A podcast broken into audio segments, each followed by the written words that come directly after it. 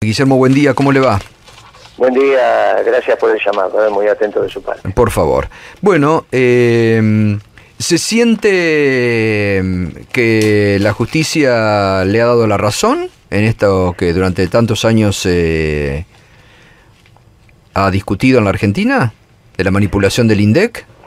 Eh, mire, Silvestre, eh, en el movimiento nacional justicialista nosotros estamos acostumbrados a que los proyectos son grupales. Y así nos hemos formado, no se olvide que yo soy un hombre de los 70 y ahí lo individual estaba subsumido en lo colectivo. Me parece que lo relevante de este fallo es que recuperamos los logros de un gobierno peronista, que intentaban ocultarnos diciendo, por ejemplo, que la presidenta Kirchner había sido una inútil que había dejado en nuestro país 30% de pobres. Imagínense que si una presidente peronista, después de ocho años de gestión, deja 30% de pobres, no tiene otra alternativa que estar en el calafate tejiendo escarpines. Y yo le diría que hasta le queda extremadamente grande el puesto de senadora. Pero bueno, eso no es la verdad. La verdad histórica es que la presidenta y todo nuestro gobierno porque insisto, son proyectos colectivos, o al menos así creemos nosotros los militantes de la causa que tienen que ser, eh, finalmente teníamos razón. Dejó aproximadamente 6% de pobres.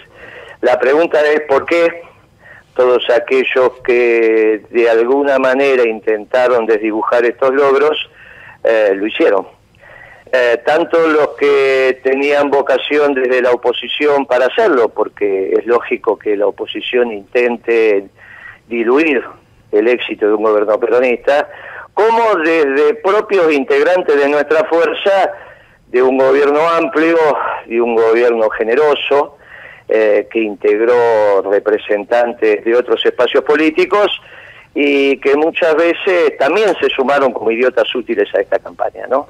Eh, no es tu caso, o no es su caso, obviamente, ya lo hemos hablado más de una vez, de que usted siempre mantuvo una equidistancia profesional sobre el tema y se dedicaba a informar, pero sabemos de múltiples periodistas que militaban este tema y a veces no por coincidencia ideológica con el actual oficialismo, al contrario. Sin embargo, lo hicieron. Bueno, yo creo que sobre ellos porque es con lo que naturalmente también vamos a construir un frente electoral para ganarle a estos salvajes en el año 19, es que tienen que hacer un análisis introspectivo y ver qué fue lo que les pasó. Ahora, eh, Guillermo... Yo les doy una orientación, creo que a ellos también le dolía el éxito de un gobierno peronista. Guillermo, muchos, y lo he escuchado el fin de semana, dicen, bueno, es un lo que en realidad dice Canicova Corral es que no es judiciable, no se mete en las cuestiones políticas, hubo manipulación, digo, siguen sosteniendo eso. ¿Qué les responde usted? No, no, no dice eso el fallo de ninguna manera dice eso el fallo. El fallo es contundente, dice, no hay otra cosa que versiones periodísticas. Que vale aclarar que las primeras versiones periodísticas no salieron del diario Clarín. Eso no significa que no eran del grupo empresarial, pero utilizó otros diarios de su propiedad con un sesgo progresista para iniciar esta andada. No, no, el fallo de Conicova y Corral es impecable bueno, ahí hay algo, hace un paréntesis sobre lo que usted dice, que es importante, esto sí yo lo destacaba y lo leía en el fallo de Canicova Corral, esto que usted acaba de decir, no se puede hacer denuncias en base a recortes periodísticos. Y muchos han tomado eso. Que él no analizó, no, pero discúlpeme porque si no, una cosa es decir, no, mire, yo no analizo el tema porque no es judiciable y entonces no me interesa. Y otra cosa es analizar el fallo. Claro pasaron decenas y decenas de testigos. De testigos. Y de todos los testigos que pasaron y de la investigación, resulta claro, muy claro, que no hay más mm. que eh, informaciones periodísticas. ¿Todesca estuvo como testigo? Lo que dice, perdón. ¿Todesca estuvo como testigo? ¿Lo citaron? Porque él fue uno de los denunciantes, la, ¿no? La, verdad que no lo sé, porque Todesca no es un testigo de este tema ni es un experto en estadística. El experto en estadística, en este caso el INDEC, es el número dos, mm. que es el licenciado Cerro, que trabajó 10 años en nuestro gobierno. Ah, y que sostiene, y que mantiene Todesca. No, no es que mantiene. Él se había ido en el año 2013, porque ya, como le está pasando a Bada ahora, consideró que había cumplido su ciclo y después de 10 años de acompañar la gestión del INDEC, dijo, me retiro por la edad, y lo vuelven a convocar ahora para sacar la papa del fuego, porque no se olvide usted, Gato, que la segunda del INDEC, que era la que tenía el conocimiento técnico, era Bebacua, pero resulta que no tenía ningún conocimiento técnico y a los 60 días la tuvieron que echar. Sí, sí, sí. sí Entonces la lo convocaron a Cerro de urgencia, que es el que empezó a sacar las papas del fuego. Cuando usted piense en el INDEC, no piense en Todesca, piense en Cerro, que es el que maneja solventemente el INDEC en términos técnicos. Y también lo manejó con mucha solvencia en nuestro gobierno. Esto es lo que quiero transmitir. O sea, es el mismo funcionario. Con nosotros se nos fue en el año 2013. Imagínense que para el año 2013 todo lo que ellos habían denunciado ya estaba habían empezado en el 2007 con la denuncia, ¿no? Sí, sí, sí, sí. O sea, que el hombre se va y lo recuperan ahora de urgencia porque tenían el INDEC parado. Por eso no pensemos en Todesca en el INDEC, que es yo no voy a analizarlo él desde su solvencia profesional como economista, no, no me corresponde. En todo caso evaluaremos su trayectoria, pero está claro que en, esta especificidad, en el tema estadístico, no es su fuerte. Sí es el caso de Cerro y de los 1.500 trabajadores que no mintieron antes, ni mienten ahora. Porque es absolutamente ridículo pensar que 1.500 personas de una institución se comprometen en un pacto de silencio para mentirle a la opinión pública. Es absolutamente ridículo, solamente desquiciadas pueden pensar eso. Ni mentían antes, ni mienten ahora. Ahora, yo no voy a cargar las tintas, insisto, sobre el actual oficialismo. Morales, Sáenz, que son los que pivotearon esta denuncia. Bueno, hace parte, hasta diría yo, con malas artes, como le acostumbran hacer estos sectores, de la disputa política. En todo caso, me toca reflexionar sobre los integrantes de nuestra propia fuerza o espacio político. ¿Hubo fuego amigo ahí? ¿Hubo fuego amigo, como decía Aníbal, Aníbal Fernández? Pero sin ninguna duda, ¿quién empezó la campaña de desprestigio del INDEC? ¿Clarín o Página 12? No sé, acá está David Cufré que trabaja... ¿Qué, tal, Guillermo? Pero no hay ninguna duda que página 12, yo no sé si David Cufré trabajaba en el año 2007. Sí, sí, sí. Pero no hay ninguna duda. Sí, trabajaba, el señor Berbisky, el señor Berbisky, el señor Mario Weinfeld y otros más, pero no hay más que ir a sus columnas. Ahora, yo lo que sostengo, porque me lo han dicho los ejecutivos del Grupo Clarín, que Página 12 era propiedad también del Grupo Clarín, en aquel momento. Por eso digo que Manieto es un experto en manejar las dos riendas, la rienda derecha y la rienda izquierda. En aquel momento no hay ninguna duda que el señor Berbisky era el brazo izquierdo del señor Mañeto. Yo al señor Jufré creo que lo he visto en su programa un par de veces, no puedo abrir juicio sobre él, es una persona joven. No, y trabaja conmigo y es un excelente profesional además. Guillermo, ¿qué tal? No, no, yo no lo pongo en duda, lo que estoy diciendo es que sobre los veteranos de Página 12, al cual los conozco, porque desconozco la trayectoria, está bien, Berbisky es un hombre casi de 70 años, los conozco, cuando yo era 17, 18 años, él ya era de los mayores no se olviden que en esa época, 5, 6, 7 años, ya lo llamábamos los mayores. ¿Está bien? Entonces lo conozco. Y mi generación conoce la trayectoria de Berbisky. No es casualidad que Berbisky haya hecho el grupo periodista con las estrellas del grupo Clarín. ¿Está bien? Con Magdalena Ruiz Gañazú, con, con Grondona, con eh, Morales Solá, con Van der Koy. No es casualidad eso. Cuando comienza la ofensiva del Grupo Clarín contra aquel gobierno, conforman el Grupo Periodista. Todos, todos estrellas del Grupo Clarín, incluido Berbisky. Ahora, lo que tenemos que evitar es que esto se vuelva a repetir. Entonces, no quiero cargar las tintas sobre el actual oficialismo porque con malas artes hace parte de la lógica de la política. Ahora, sobre los que en el próximo gobierno seguramente también nos van a acompañar. Lo que tenemos que pedirle al menos es que no vuelvan a ser idiotas útiles. Guillermo, ¿qué tal? David Cufre lo saluda. ¿Qué tal, David? ¿Cómo estás? Muy bien, Guillermo. Eh, digo, en, los años en que se debatía la inflación había este, otros índices que mostraban este otro otro precio. No vamos a hablar del índice Congreso que tenía y sigue teniendo una confiabilidad muy baja porque estadística, digo, técnicamente es muy, este, muy cuestionable pero había otros indicadores, incluso los sindicatos negociaban paritarias muy por encima de cualquier, este, o, obviando la referencia al índice de precios del INDEC, eso también es cierto. Pero ¿qué queremos reflexionar? ¿Que el fallo de la justicia está bien o el fallo de la justicia está mal? No, no sé, yo lo que digo es que este, el, índice de precios del el índice de precios del INDEC, el índice de precios del INDEC perdió este, referencia, eso es lo que digo. yo te voy a contestar ahora esto.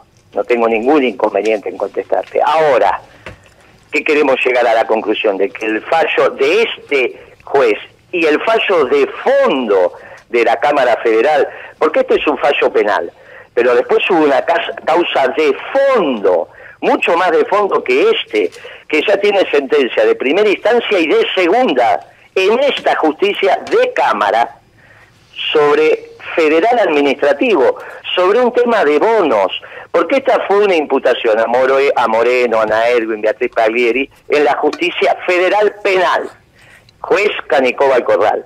Tardó 10 años en llegar al fallo.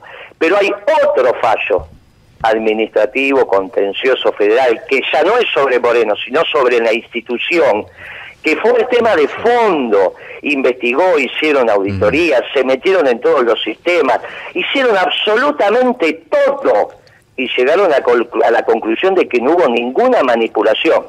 Dicho esto, ¿vos querés reformular tu pregunta o la seguís sosteniendo? No, yo lo que digo es que el, como se hicieron las cosas en el INDEC en su momento, llevaron a que el índice de precios al consumidor oficial no tuviera ningún tipo de peso como referencia para los actores económicos.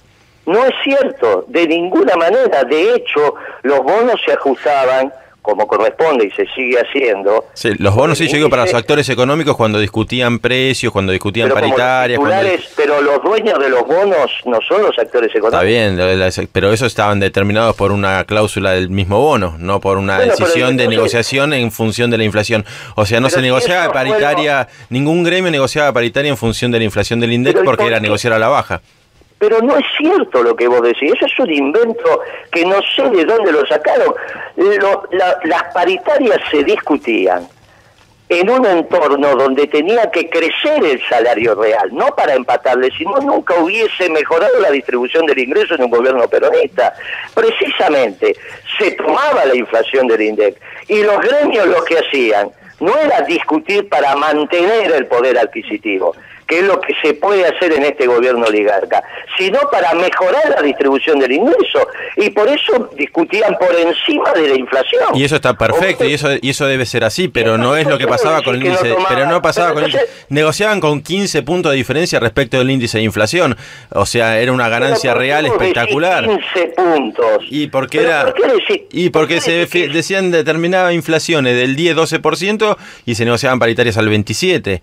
Digo, a ver, el el índice de precios al consumidor del, INDEC eh, no dejó de tener, este, más allá de las campañas mediáticas, más allá de lo que pasaba antes con el INDEC, más allá de todo, digo, dejó de ser una referencia cierta para la economía. Era un, este, un número que salía 0,8% todos los meses. La, eso, verdad. Eso que, escúchame, yo entiendo que me han llamado para que hable yo. Entiendo con todo respeto te lo digo, entiendo que me vas a hacer una pregunta y me vas a dejar contestar a mí. Sí, sí, sí. para escucharte, para escucharte tu reflexión, escucho todos los días de Dios tu programa.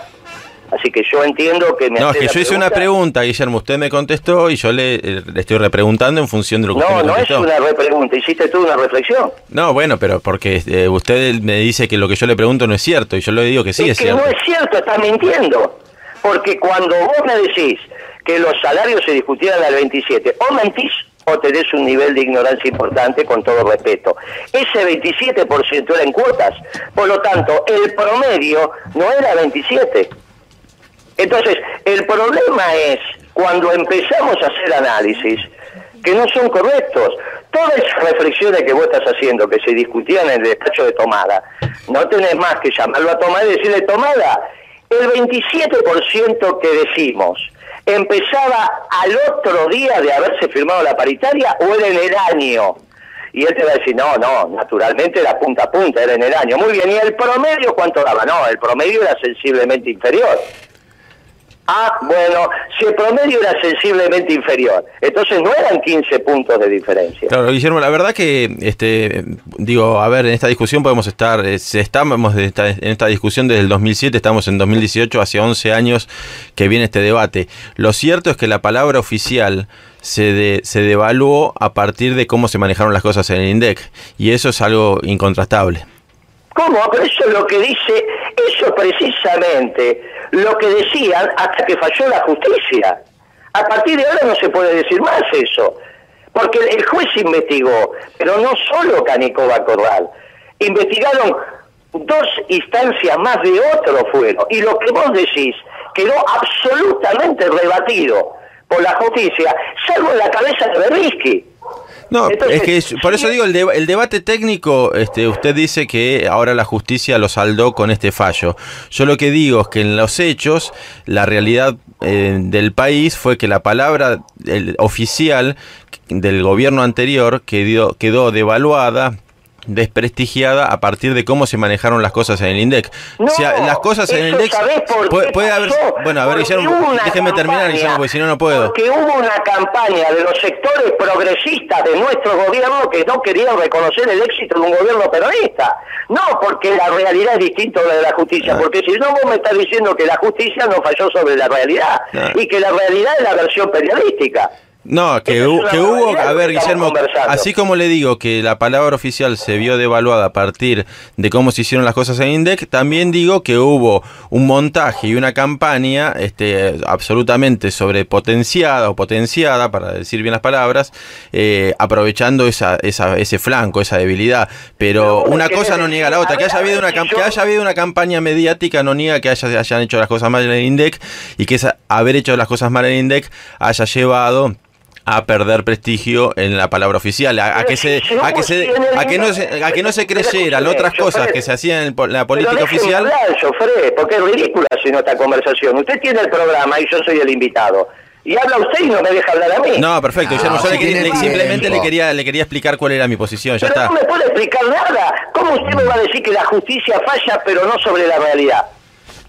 Pero es ridículo lo que estamos discutiendo. Me llaman para hablar de un fallo que salió favorable y usted me termina explicando que el fallo de la justicia no es sobre la realidad, sino sobre un invento. No es lo que digo yo, Guillermo. Yo no digo eso. Yo no digo que el fallo no sea sobre la realidad. Yo digo que como se hicieron las cosas, en los hechos el gobierno perdió prestigio y perdió peso en su palabra a partir de cómo se hicieron las cosas. Si se hubiera, eh, de, acuerdo a cómo se fueron haciendo las cosas, del momento en que se sacó a Bebacua y a, y a POC, que pueden ser muy cuestionadas. Puede ser que el INDEC también estuviera manejado y fuera un kiosco y que fue, y, eh, eh, hubiera eh, sido necesario hacer una reforma. Pero cómo se hicieron las cosas, el resultado fue que el, el gobierno kirchnerista perdió peso en su palabra porque este se manejó mal, se manejó mal, esa es la realidad. Pero escúcheme, se manejó bien, es lo que acaba de decir la justicia. No es que se manejó mal porque lo dice Jufreo, página 12.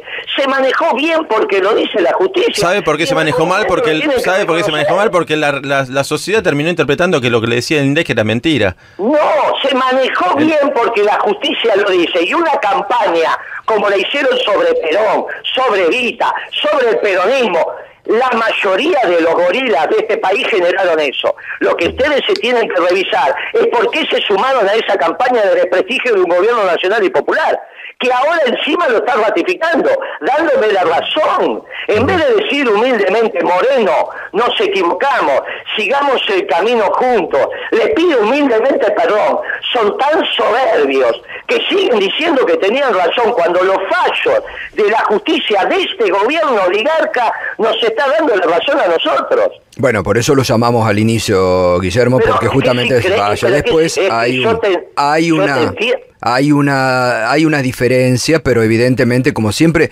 acá siempre decimos, y usted me escucha, que yo soy de los que digo que hay que respetar los fallos cuando nos gustan o cuando no nos gustan, que es el deseo de mucha gente. Acá, la verdad que después de muchos años, la justicia ha fallado a favor de usted y bueno, es lo que a través de 10 años, bueno, de lo que se venía eh, hablando del INDEC y todo lo demás. Usted dijo recién, eh, hay que ganarle a estos salvajes. ¿Así considera el gobierno de Mauricio Macri en este momento?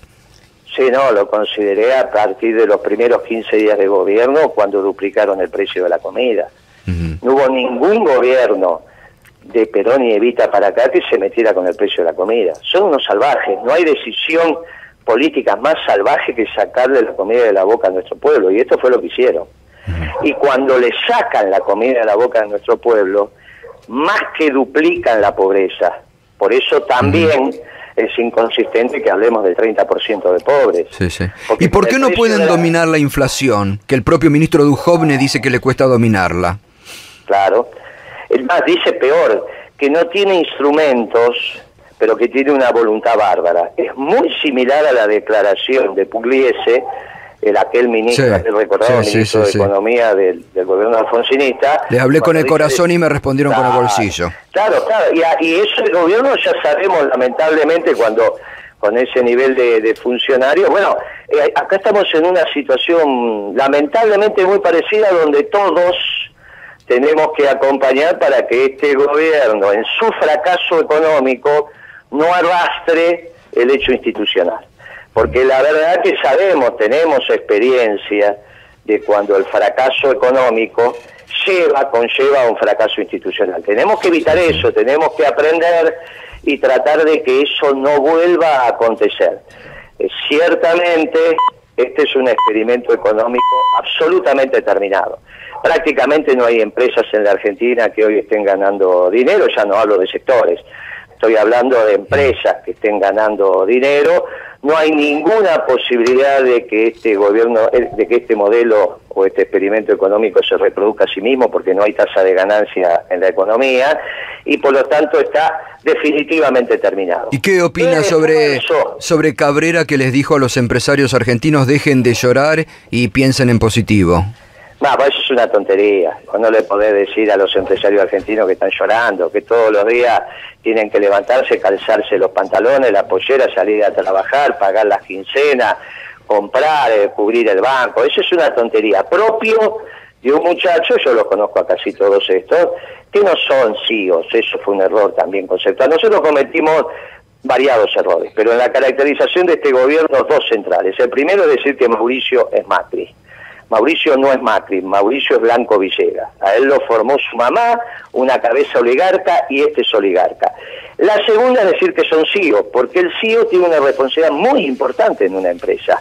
Y estos no son estos muchachos, estos son todos gerentes de relaciones institucionales, que son los que van a ofrecerle favores a los funcionarios públicos. Los conozco a todos. Mm. Estos no son muchachos de trabajo, no son muchachos que a las 6 de la mañana están levantados, estos son otra cosa.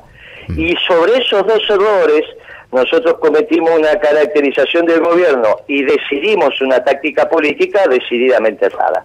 Mm. Este es un gobierno oligarca, conformado por oligarcas o pichones de oligarcas, cuya mayoría son chicos de relaciones institucionales. Subestimaron al gobierno, subestimaron a ¿Eh? Macri, lo subestimaron y por eso permitieron que en el 2015 gane Macri.